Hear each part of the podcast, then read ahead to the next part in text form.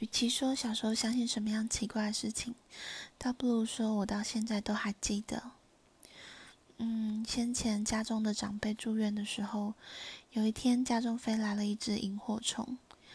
其实我从小到大都没有看过萤火虫，也不可能在都市里出现。然后我跟我弟就看着它在房间飞来飞去，停住发光，到它离开。我们两个都很有默契的互相看着对方一眼，直到隔天就收到，嗯，我们的家人过世的消息。那我们都很相信，那是家人化身成萤火虫来探望我们，与我们做最后的告别。到现在有些特别的日子，也会看到蜻蜓啊、蝴蝶在家里盘旋着。那我相信，也是那个家人对我们的想念，对我们的看望吧。嗯哼。